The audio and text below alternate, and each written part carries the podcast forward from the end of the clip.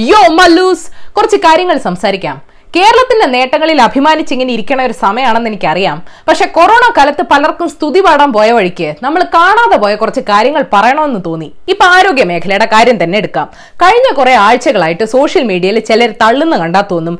കേരളത്തിലെ ആരോഗ്യ സംവിധാനം കഴിഞ്ഞ നാല് വർഷം കൊണ്ട് പൊട്ടിമുളച്ച സംഭവമാണെന്ന്. അല്ല ഈ നിലവാരത്തിൽ എത്തിച്ചതിന് കൊളോണിയൽ കാലം മുതലുള്ള ചരിത്രമുണ്ട്.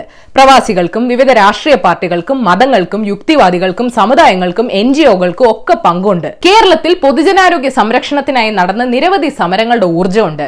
പൊതുജനാരോഗ്യ മേഖല ഇല്ലാതാക്കാൻ നടത്തിയ സർക്കാർ നയങ്ങൾക്ക് നേരെ പല കാലങ്ങളിൽ ഉയർന്നു വന്ന പ്രതിരോധങ്ങളുടെ പിൻബലമുണ്ട്.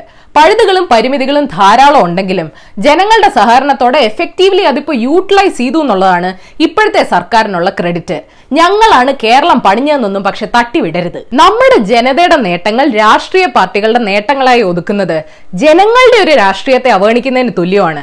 അതിജീവനത്തിനായി ഇറങ്ങി തിരിച്ചത് മലയാളികൾ ഒരുമിച്ചാണ്. പ്രളയം വന്നപ്പോൾ മത്സ്യത്തൊഴിലാളികൾ ഇറങ്ങിയതിനും ഓഖി വന്നപ്പോൾ പിടിച്ചു നിന്നതിനും നിപ്പയെ പ്രതിരോധിച്ചതിനും ലോക്ഡൌണിനിടെ പാവങ്ങൾക്ക് വീടുകളിൽ ഭക്ഷണം എത്തിച്ചതിനും ദുരിതത്തിലും ദുരിതാശ്വാസ നിധിയിലേക്ക് സംഭാവന ചെയ്തതിനും ഒക്കെ മലയാളിയുടേതായ ഒരു രാഷ്ട്രീയമുണ്ട്. അതിന് ബാരിയേഴ്സ് ഇല്ല. പിന്നൊന്ന് പ്രതിപക്ഷത്തിന്റെ മൂല്യമാണ്. രാഷ്ട്രീയ കളികൾ അവിടെ നിൽക്കട്ടെ ഒരു ജനാധിപത്യത്തിൽ പ്രതിപക്ഷത്തിന് ഒരു വോയിസ് ഉണ്ട്. അത് ഭരണപക്ഷം കേൾക്കണം. പ്രതിപക്ഷത്തിന്റെ ചോദ്യങ്ങൾ പത്രക്കാര് ചോദിക്കുമ്പോഴാണ് മുഖ്യൻ മറുപടി പറയുന്നത്. മാധ്യമങ്ങൾ ഇടനിലക്കാരായി നിന്നിട്ടല്ല ഒരു ജനാധിപത്യ സംവിധാനത്തിൽ ഭരണപക്ഷവും പ്രതിപക്ഷവും തമ്മിലുള്ള ഡയലോഗ് നടക്കേണ്ടത്. ഭരണപരിചയം പ്രതിപക്ഷത്തിനും ഉണ്ട് സി എ പ്രൊട്ടസ്റ്റിന് ഒരുമിച്ച് നിന്നവര് കോവിഡ് വന്നപ്പോൾ രണ്ട് വഴിക്കായി. ഈ കാലത്തെങ്കിലും കേരള ജനതയ്ക്കെതിരാണ് പ്രതിപക്ഷം ഞങ്ങളാണ് രക്ഷകരെന്ന പ്രതീതി ഉണ്ടാക്കരുത്. സഹകരിച്ചെന്ന് വെച്ച് മുഖ്യന്റെ ഛായയും പ്രതിച്ഛായൊന്നും താഴെ വീഴാൻ പോകുന്നില്ല. ഇതിന്റെ ഇടയ്ക്ക് അനാവശ്യ രാഷ്ട്രീയ പോരും. വാളയാറിൽ മലയാളികൾ കുടുങ്ങിയ സംഭവം ഒരു വീഴ്ച തന്നെയായിരുന്നു. പക്ഷെ അതൊരു രാഷ്ട്രീയ പോരാക്കി. പ്രതിപക്ഷത്തെ കളിയാക്കിയും കുറ്റപ്പെടുത്തിയും വഴിതിരിച്ചു വിട്ടപ്പോ നമ്മൾ പാവങ്ങളോടുള്ള ചുമതല മറന്നു. ആൾക്കാർക്ക് കഴിവുണ്ടേ ഇങ്ങോട്ട് വരാൻ ടൈപ്പ് പോളിസി നടപ്പാക്കി. നോർക്കയിൽ രജിസ്റ്റർ ചെയ്തവർക്കല്ല. അത് ചെയ്യാൻ പറ്റാത്തവരെയാണ് സഹായിക്കേണ്ടിയിരുന്നത്. കാട്ടിലെ ഊടുവഴികളിലൂടെ കേരളത്തിലേക്ക് ആളുകൾ വന്നതായി സർക്കാർ തന്നെ പറഞ്ഞു. അങ്ങനെ വരാൻ പാടില്ല തടയുമെന്ന് പറയുമ്പോൾ അവരെന്തുകൊണ്ട് അതുവഴി വന്നു എന്നുകൂടെ ചിന്തിക്കണം. പ്രത്യേകിച്ച് വടക്കേ ഇന്ത്യയിലെ കുടിയേറ്റ തൊഴിലാളികളെ ഓർത്ത് നമ്മൾ ഇത്രയ്ക്ക് വിഷമിക്കുമ്പോൾ പ്രൈവസിയെ പറ്റി ഘോര ഘോര സംസാരിച്ച ഭരണപക്ഷവും പ്രതിപക്ഷവും കോവിഡ് വന്നപ്പോൾ ബ്ലാങ്ക് ആണ്. സ്പ്രിംഗ്ലർ വിഷയം പ്രതിപക്ഷം ഉന്നയിച്ചപ്പോൾ പ്രൈവസി നയങ്ങളിൽ വലിയ മാറ്റങ്ങൾ വരുമെന്ന് കരുതിയ ജനങ്ങൾക്ക് തെറ്റി. ആരോഗ്യ സേതുവിലെ പ്രൈവസിയെ പറ്റി ആർക്കും മിണ്ടണ്ട. പുറകെ വിവരശേഖരണത്തിന് കേരളത്തിന്റെ വക മൂന്നാൽ ആപ്പ് വന്നപ്പോൾ അനക്കില്ല. അസാധാരണ സമയത്തെ അസാധാരണ നയങ്ങളാണ് എല്ലാം എന്നും പറഞ്ഞുകൊണ്ട് ചർച്ചകൾ അങ്ങ് അവസാനിപ്പിച്ചു. സ്പ്രിംഗ്ലറിനെ ഞങ്ങൾ ഒഴിവാക്കി ഇനി എല്ലാം സീഡിറ്റിനെ ഏൽപ്പിക്കാൻ പോകുന്ന സർക്കാർ ഹൈക്കോടതിയിൽ പറഞ്ഞെന്ന് കേൾക്കുന്നു. അപ്പൊ ഇതുവരെ അതിനുവേണ്ടി നടത്തിയ ന്യായീകരണങ്ങളും ചർച്ചകളും വേസ്റ്റ്. കഴിഞ്ഞ ദിവസം ഗതാഗത മന്ത്രി എടുത്ത ചില നിലപാടാണ് അടുത്തത്. പ്രൈവറ്റ് ബസ്സുകൾ നഷ്ടത്തിലോടുന്ന സാഹചര്യം ഉള്ളപ്പോഴും ഓടിയ ബസ്സുകൾ അടിച്ചു തകർത്ത സംഭവം ഉണ്ടായപ്പോഴും സർക്കാരിന് ട്രാൻസ്പോർട്ട് സംവിധാനത്തിന് ഒരു സപ്പോർട്ട് സിസ്റ്റം കൊടുക്കാൻ പറ്റിയോന്ന് സംശയമുണ്ട്. സ്വന്തം വണ്ടിയുള്ളവർക്ക് ജോലിക്കും പോവാം. സ്വന്തം വണ്ടിയില്ലാത്തവർ എന്ത് ചെയ്യും? അവരുടെ ജോലി ചെയ്താലല്ലേ അവരുടെ കുടുംബത്തിന് മാത്രമല്ല സംസ്ഥാനത്തിന് മുന്നോട്ട് പോകാൻ പറ്റൂ. ഇപ്പോഴത്തെ സാഹചര്യത്തിൽ ഗതാഗത മേഖലയിൽ സ്വകാര്യ ബസ്സുകൾ കൂടെ ഓടിയാലേ പറ്റൂ. രണ്ട് മാസത്തോളം ഓടാത്ത പ്രൈവറ്റ് ബസ്സുകാർക്ക് നഷ്ടമുണ്ട്. പ്രൈവറ്റ് ബസ് സർവീസിനെ ആശ്രയിച്ചും ഒരുപാട് ജീവിതങ്ങളുണ്ട്.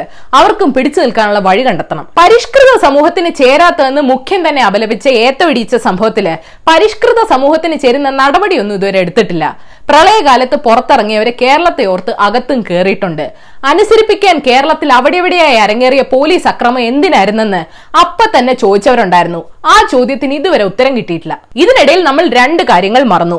കോവിഡ് നേട്ടങ്ങളുടെയും കോട്ടങ്ങളുടെ ഇടയിലും മറ്റ് രോഗങ്ങൾ ബാധിച്ച് ജീവിക്കുന്നവരും മരിക്കുന്നവരും ഉണ്ട് ഈ കാലത്ത് അവരിൽ ചിലർ ആശുപത്രിയിൽ പോകാൻ വരെ പേടിച്ചിട്ടുണ്ട്. കൊറോണയ്ക്കിടെ സി എയും മറ്റ് സെക്രട്ടേറിയറ്റ് സമരങ്ങളും അവസാനിപ്പിച്ചു. ഇതിനിടയിൽ മാവോയിസ്റ്റുകൾ എന്ന പേരിൽ റെയ്ഡ് ഒക്കെ നടക്കുന്നുണ്ട്. കേരളത്തിന് പുറത്ത് നടക്കുന്ന കാര്യങ്ങളൊക്കെ ഇപ്പൊ അകത്തും നടക്കുന്നുണ്ട്.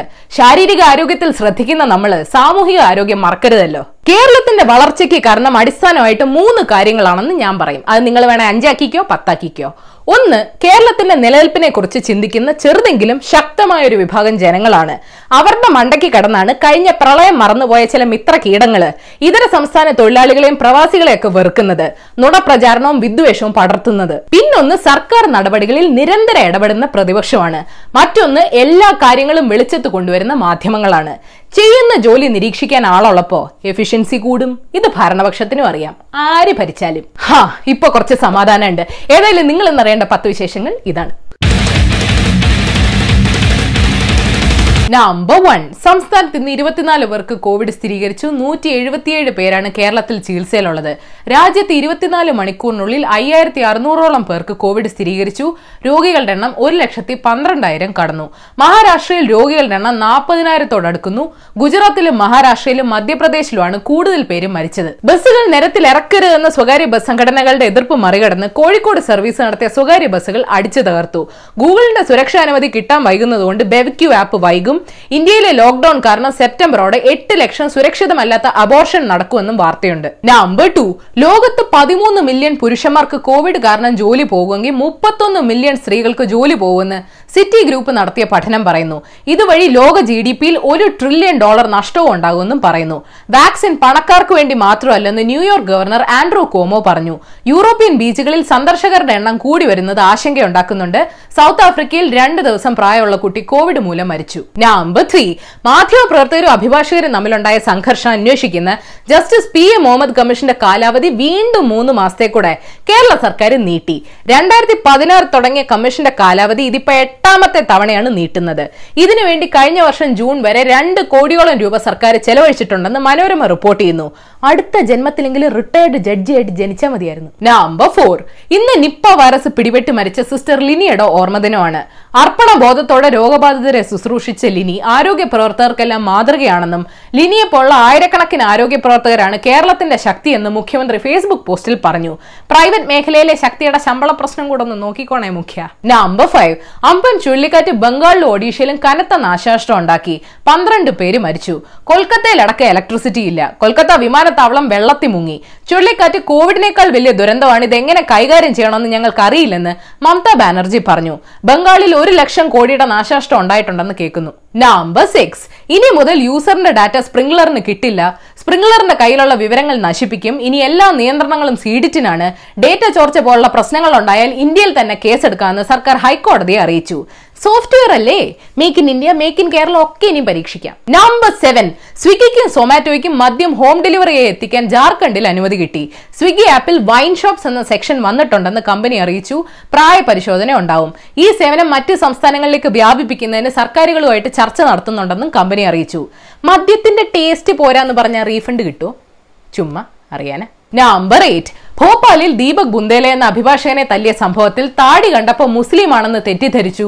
ഒരു കലാപം വന്നാൽ പോലീസ് ഹിന്ദുക്കളെ രക്ഷിക്കുമെന്നൊക്കെ പറഞ്ഞ് പോലീസ് ഉദ്യോഗസ്ഥൻ ബി എസ് പട്ടേലിനെ സസ്പെൻഡ് ചെയ്തെന്ന് കേൾക്കുന്നു. വഴിയിൽ തടഞ്ഞു നിർത്തി മർദ്ദിച്ച സംഭവത്തിന്റെ C C T V footage പോലും തനിക്ക് പോലീസ് തരുന്നില്ലെന്ന് ദീപക് പറയുന്നു. സി സി ടി വി ക്രിസ്ത്യാനികളുടെ വീഡിയോ മാത്രമേ എടുക്കൂ അതറിയില്ല? നമ്പർ നയൻ ഇന്ത്യൻ പ്രദേശങ്ങളെ ഉൾപ്പെടുത്തി നേപ്പാൾ ഔദ്യോഗികമായി പുറത്തിറക്കിയ പുതിയ മാപ്പ് അംഗീകരിക്കില്ലെന്ന് ഇന്ത്യ അറിയിച്ചു. കൃത്രിമ തെളിവുകൾ അടിസ്ഥാനമാക്കിയാണ് പുതിയ മാപ്പ് എന്നും ആരോപിച്ചു. ബ്രിട്ടീഷുകാരും കുറെ മാപ്പ് വരച്ച് ആർക്കും വലിയ ഗുണമൊന്നും ഉണ്ടായില്ല. നമ്പർ ടെൻ എന്റെ അമ്മോ എന്തോ ആയിരുന്നു കഴിഞ്ഞ ദിവസം. അന്റാർട്ടിക്കയിൽ ചില ശാസ്ത്രജ്ഞർ ഫിസിക്സിന്റെ നിയമങ്ങൾ തെറ്റിക്കുന്ന പാർട്ടിക്കിൾസ് കണ്ടെത്തി. ഇത് പാരലൽ യൂണിവേഴ്സിന്റെ തെളിവാണ്. ഇവിടെ സമയം പുറകോട്ടാണ് സഞ്ചരിക്കുന്നത്. അന്റാർട്ടിക് ഇമ്പൾസീവ് ട്രാൻസിയന്റ് ആന്റിനെ എന്തൊക്കെയോ കണ്ടുപിടിക്കുന്നുണ്ട്. പക്ഷെ മനുഷ്യർക്കെല്ലാം അറിയില്ല എന്ന് വെച്ച് തള്ളരുത്. പ്രത്യേകിച്ച് പാരലൽ യൂണിവേഴ്സ് ഉണ്ടായിരുന്നെങ്കിൽ പ്രധാനമന്ത്രി ആയെന്ന് സ്വപ്നം കാണുന്ന എന്നോട്. ബോണസ് ന്യൂസിനെ ആരും മറന്നിട്ടില്ലല്ലോ അല്ലേ? മെയ് പതിനേഴാം തീയതി കാലിഫോർണിയ ബീച്ചിൽ നീന്താൻ ഇറങ്ങിയ ശേഷം കാണാതായ മുൻ W W E wrestling star Shad ഗസ്പാഡിന്റെ മൃതദേഹം കിട്ടിയെന്ന് വാർത്തയുണ്ട്. ഇന്ന് മോഹൻലാലിന്റെ ബർത്ത്ഡേ ആണ്. വയസ്സ് അറുപതായി. കണ്ട പറയൂ. ബൈ ദ വേ ദൃശ്യം ടു വരുന്നുണ്ട് കേട്ടോ പോലീസ് സ്റ്റേഷൻ പ്രളയത്തിൽ തകരുമ്പോ അസ്ഥികൂടം കിട്ടും. ട്വിസ്റ്റ് ഇന്ന് ഗ്ലോബൽ ആക്സസിബിലിറ്റി അവയർനെസ് ഡേ ആണ്. ഭിന്നശേഷിയുള്ള ആളുകൾക്ക് ഡിജിറ്റൽ ആക്സസ് നൽകാനാണ് ഈ ദിനം ഓർമ്മിപ്പിക്കുന്നത്. സാങ്കേതിക ലോകം അവർക്കൂടെ അവകാശപ്പെട്ടതാണ്. ജാമ്യ പ്രതിഷേധത്തിൽ പങ്കെടുത്തതിന് ഒരു വിദ്യാർത്ഥിയെ കൂടെ അറസ്റ്റ് ചെയ്തു. മീരൻ ഹൈദറിന്റെയും സഫൂറ സർഗാറിന്റെയും പൂർവ വിദ്യാർത്ഥി ഷിഫ റഹ്മാന്റെയും പുറകെ മൂന്നാം വർഷ ബിരുദ വിദ്യാർത്ഥിയായ ആസിഫ് തന്നെയാണ് അറസ്റ്റിലായത്. കോവിഡ് സർക്കാർ നല്ലോണം മുതലാക്കുന്നുണ്ട്. കള്ളപ്പണ കേസ് പിൻവലിക്കാൻ മുൻ മന്ത്രി ഇബ്രാഹിം കുഞ്ഞ് അഞ്ച് ലക്ഷം രൂപ വാഗ്ദാനം ചെയ്തെന്ന് പരാതിക്കാരനായ ഗിരീഷ് ആരോപിക്കുന്നു. ആ കാശ് കൊണ്ട് കുറച്ചുകൂടെ സിമന്റ് വാങ്ങിച്ചിരുന്ന ആ പാലം നടക്കാനെങ്കിലും ഉപയോഗിക്കായിരുന്നു. അപ്പോൾ ശരി ഏഷ്യവിൽ മലയാളം യൂട്യൂബ് പേജ് ആ ലിങ്ക് ക്ലിക്ക് ചെയ്ത് സബ്സ്ക്രൈബ് ചെയ്യണം മണിയടിക്കണം രസകരമായ വാർത്തകൾ വായിക്കാൻ ഏഷ്യവിൽ മലയാളം വെബ്സൈറ്റ് സന്ദർശിക്കണം. ഈ വീഡിയോ ഇഷ്ടപ്പെട്ടെങ്കിൽ ലൈക്ക് ചെയ്യണം ഷെയർ ചെയ്യണം കോമൺ സെൻസിന് നിരക്കുന്ന അഭിപ്രായങ്ങൾ താഴെ അറിയിക്കാം. Thought for the day French thinker Joseph de മാസ്റ്ററെ പറഞ്ഞിട്ടുണ്ട് ഓരോ രാജ്യത്തിനും അത് അർഹിക്കുന്ന ഭരണകൂടത്തെയാണ് കിട്ടുന്നത്.